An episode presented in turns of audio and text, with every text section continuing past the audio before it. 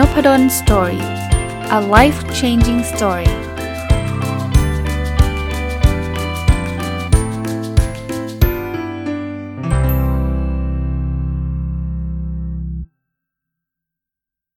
สวัสดีครับ ยินดีต้อนรับเข้าสู่นพดลสตอรี่พอดแคสต์นะครับ วันนี้ยังคงอยู่กับหนังสือเล่มนี้นะครับ Getting Back to Happy ของคุณ Mark and Angel Chernoff นะครับ ก็อย่างที่เล่าให้ฟังครับว่าผมไม่ได้เอามารีวิวทั้งเล่ม เพราะว่าเคยรีวิวทั้งเล่มไปแล้ว แต่ว่าในเล่มนี้เนี่ยผมเข้าเข้าไปอ่านรายละเอียดนะเนาะอ่านจบนานแล้วล่ะ เห็นว่ามันมีบางบทบางตอนเนี่ยที่สามารถนำมาขยายแล้วก็พูดคุยได้ได้เพิ่มเติมอีกพอสมควรนะ ก็เลยจะทำเหมือนกับหนังสือเล่มอื่น ๆ ของคุณ Marc Angel Chernoff ครับ ที่เคยทำมา ก็คือบางวันบางบางครั้งก็จะแวะเข้ามาแล้วก็หยิบบางเรื่องบางตอนมา มามาชวนคุยนะครับ วันนี้เนี่ย จะเป็นเรื่องที่เกี่ยวข้องกับการเลตโก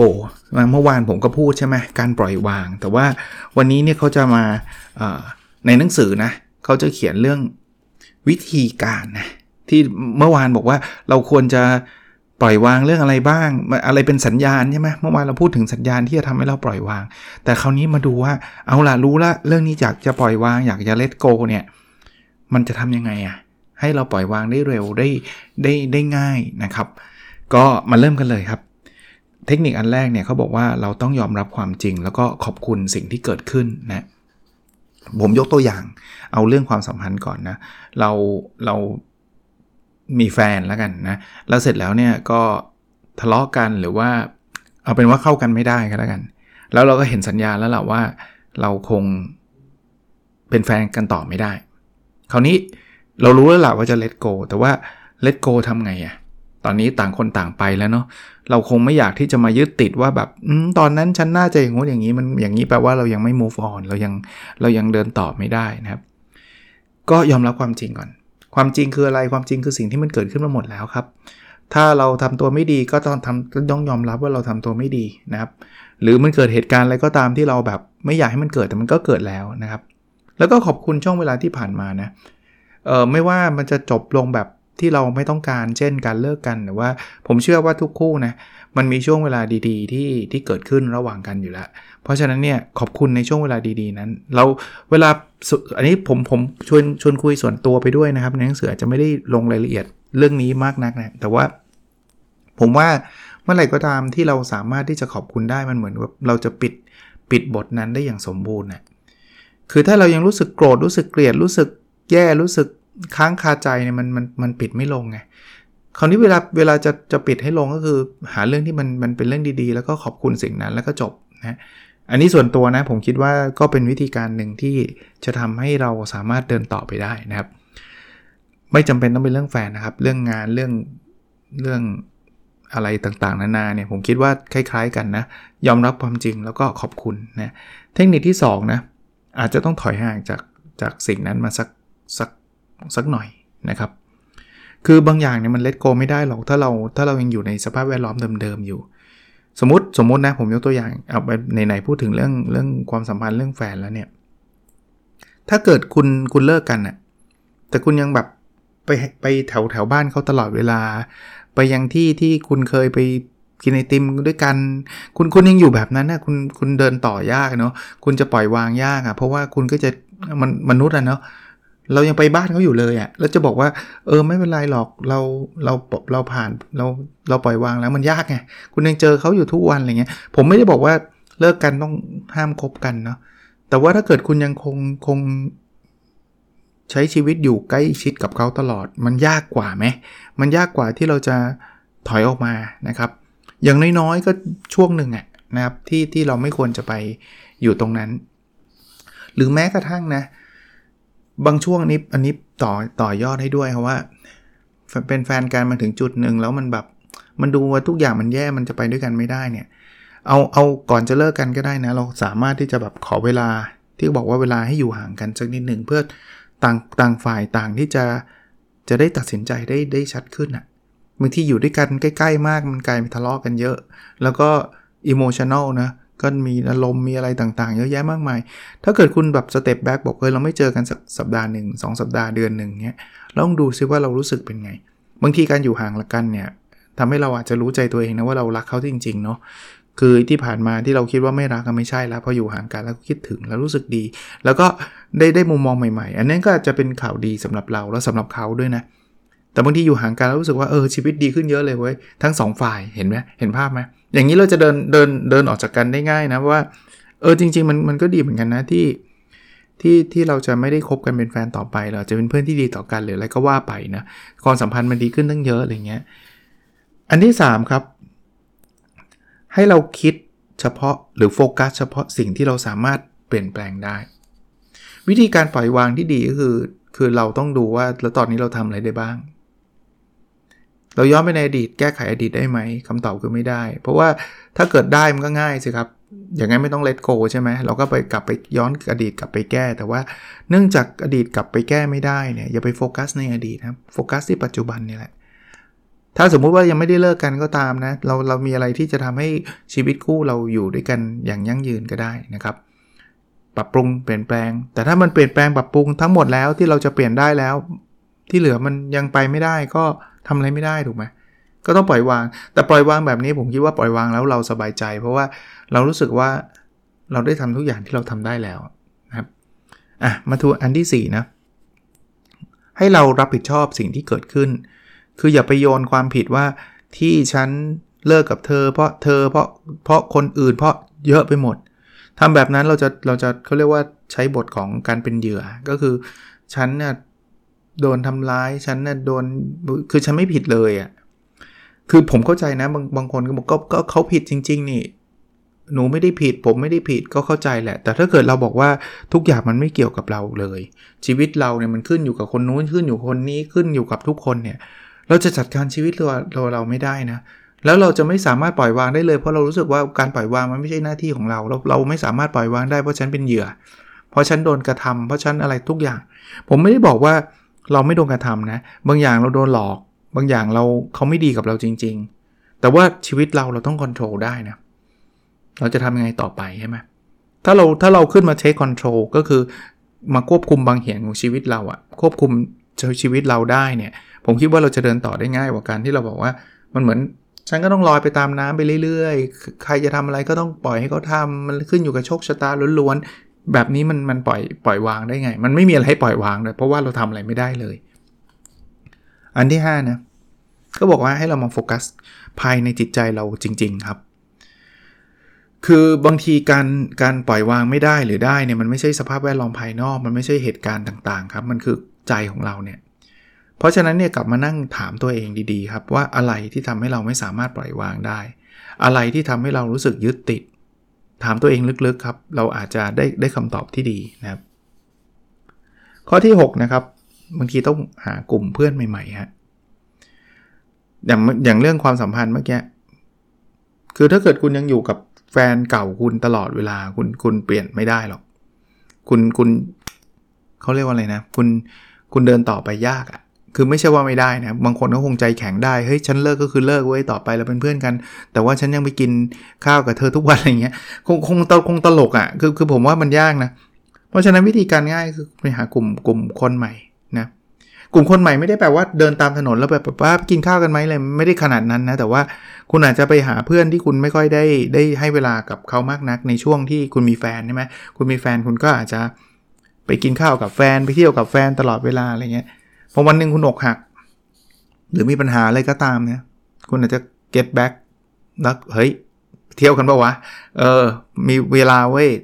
ตอนนี้เลิกกับแฟนแล้วอะไรเงี้ย ซึ่งเพื่อนก็เพื่อนส่วนใหญ่เพื่อนเพื่อนที่ดีนะเขาเข้าใจแหละว่าเผลอเพื่อนนั่นแหละจะเป็นคนชวนเราไปกินข้าวกันอะไรเงี้ย ไปเที่ยวกันไหมอะไรเงี้ย เพราะอะไร เพราะว่าการเราไปอยู่สังคมใหม่ๆบางทีมันทำให้เราลืมครับ มันไม่ได้ลืมคอมพิวต์หรอกว่าเออเราเคยมีแฟนเหรอไม่อันนั้นลืมลืมเวอร์ละคือมันมันอาจจะลืมชั่วครั้งชั่วคราว แต่ก็จะดีกว่าที่เราจะแบบนั่งอยู่คนเดียว นั่งดูรูปเก่าๆ ระหว่างเรากับแฟนเราอะไรเงี้ยทำแบบนั้นเหนื่อยนะครับ ก็ก็ลองดูนะครับหาคนใหม่ๆนะครับอีกอันนึงนะครับเขาบอกว่าให้เราลองไปทำอะไรที่มัน challenge challenge ก็คือท้าทาย ไม่ว่าจะในรูปแบบไหนนะ บางทีในในผมผมพูดเวลาเลตโกเนี่ยจริงๆมันไม่ได้แปลแปลว่าต้องเป็นเลิกกับแฟนอย่างเดียวนะครับ มันอาจจะเปลี่ยนงานมันอาจจะเรื่องเรื่องทำธุรกิจเรื่องอะไรเยอะแยะเลยนะครับ แต่ว่าผมผมยกตัวอย่างเรื่องแฟนเลยกัน เพราะว่ามันเห็นภาพชัดดี หาหาอะไรที่มันท้าทายทำเนี่ยมันจะทำให้เรามีเป้าหมายใหม่ ตอนเราอยู่กับแฟนเราก็แน่นอนครับ ใช้เวลากับแฟนกินข้าวดูหนังไปเที่ยวฟังเพลงอะไรก็ว่ากันไปใช่ไหมแแต่วันนี้มันไม่มีเขาแล้วมันก็ต้องเซ็งตามตามธรรมชาติ เพราะว่าเราเคยใช้ชีวิตอยู่กับคนหนึ่งแล้วใช้ชีวิตอยู่กับเขาอยู่แบบมีความสุขด้วยนะ แต่วันหนึ่งมันไปด้วยกันไม่ได้ด้วยด้วยเหตุผลใดก็ตามเนี่ย เราต้องปล่อยวางก็คือ เราลองหาอะไรที่เราเคยอยากทำแต่ว่าตอนที่เราเป็นแฟนกันเราไม่เคยได้ทำอะสมมุติบางคนอยากไปปีนเขาไปเลย ไปกับเพื่อนเลยท้าทายดี บางคนอยากวิ่งมาราธอนแฟนไม่เคยชอบเลย แฟนแบบไม่ชอบการวิ่งอยากไปชวนดูหนัง เราก็ไม่อยากจะทิ้งแฟนไปวิ่งอะไรเงี้ย ไปเลยตอนนี้จังหวะแล้วที่คุณจะไปทำอะไรที่มันท้าทายบางคนอยากเขียนหนังสือเขียนเลยนะครับ เขียนเรื่องอกหักเลยก็ได้เอามีประสบการณ์แล้วอะไรเงี้ยบางคนอยากทำพอดแคสต์ทำเลยทำอะไรก็ได้ที่เรารู้สึกแบบมีความสุขแล้วแบบรู้สึกมันท้าทายนะบางทีมันก็จะทำให้เรามีเป้าหมายพอมีเป้าหมายเราก็จะเดินต่อได้ ปล่อยวางไอ้ไอ้สิ่งอดีตที่เราแบบช้ำที่เราเจ็บปวดได้ได้ง่ายขึ้นนะนะ อันถัดไปครับเทคนิคถัดไปเขาบอกว่าให้เราโฟกัสอยู่กับปัจจุบัน อันนี้พูดง่ายทำยากนะ แต่ผมผมถึงแม้ว่าทำยากมันก็ไม่ได้แปลว่าทำไม่ได้เออลดการคิดในอดีตลงนะครับ เพราะว่าอดีตมันเปลี่ยนไม่ได้ละ มาโฟกัสว่าวันนี้เราจะทำอะไรกันดีกว่า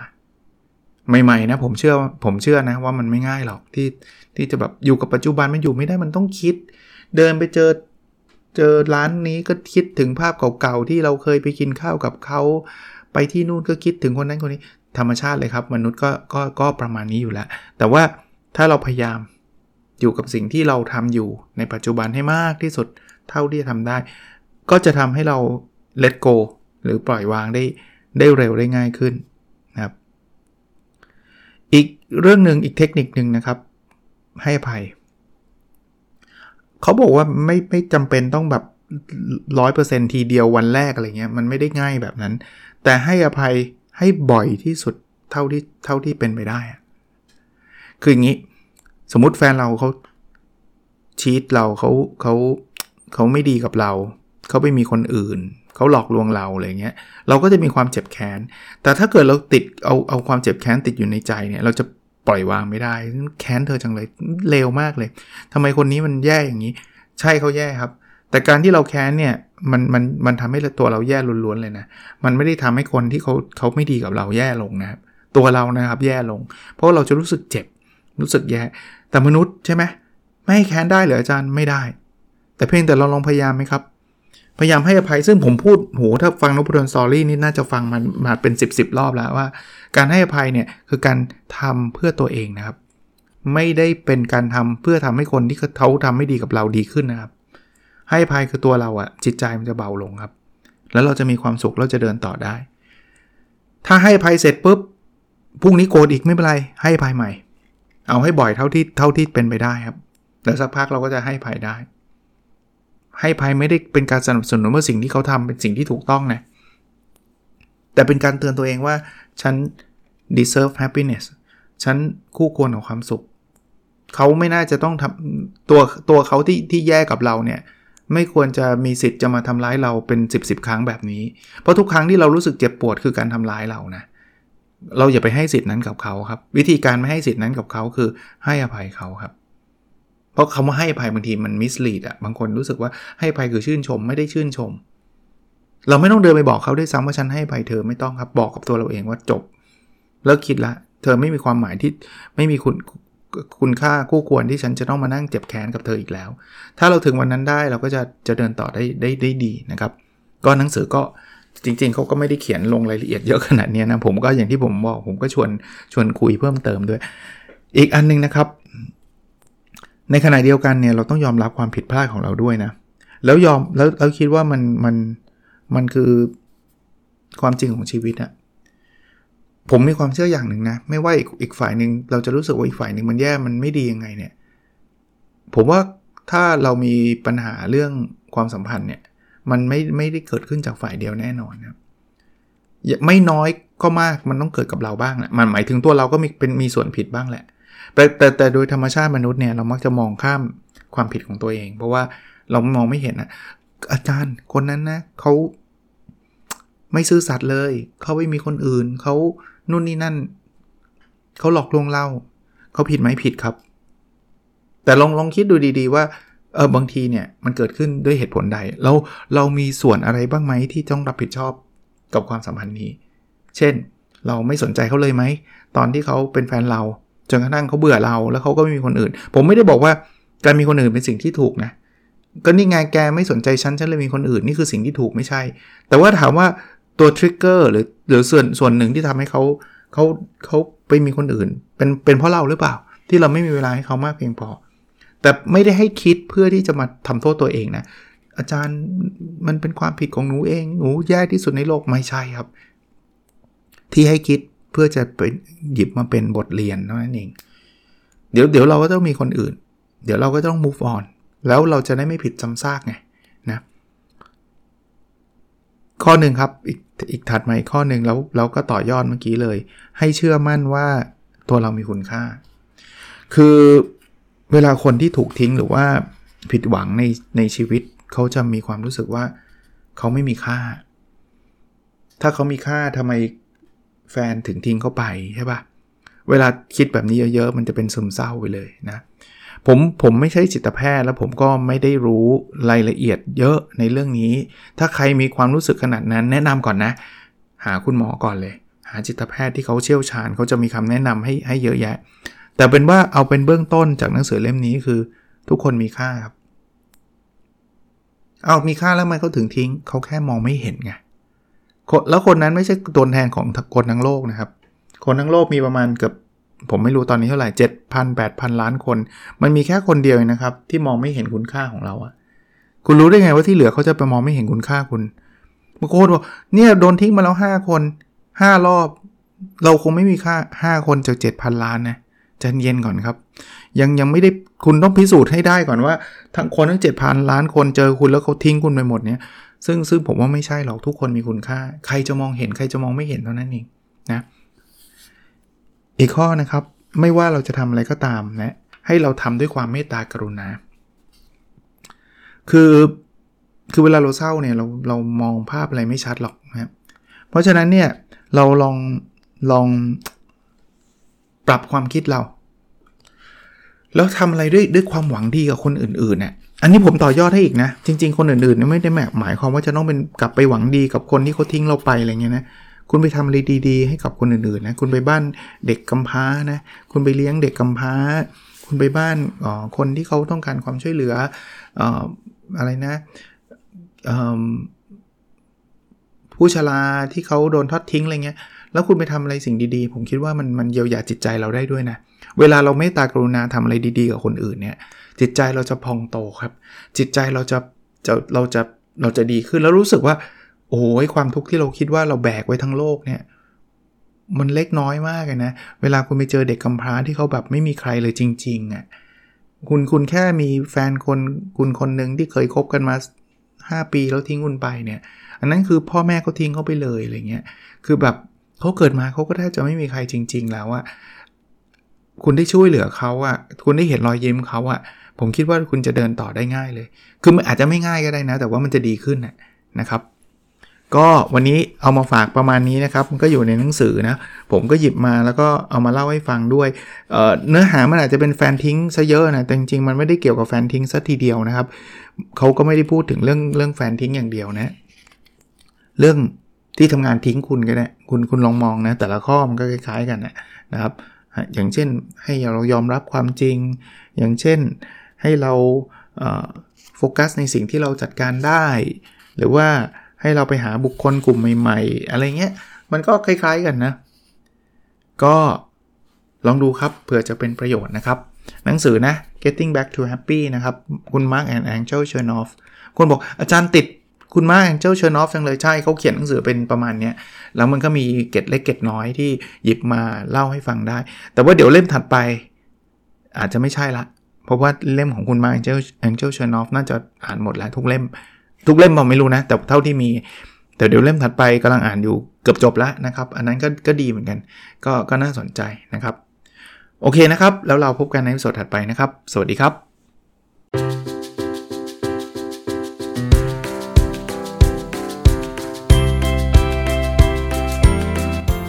n o p ด d o สตอรี่ a life changing story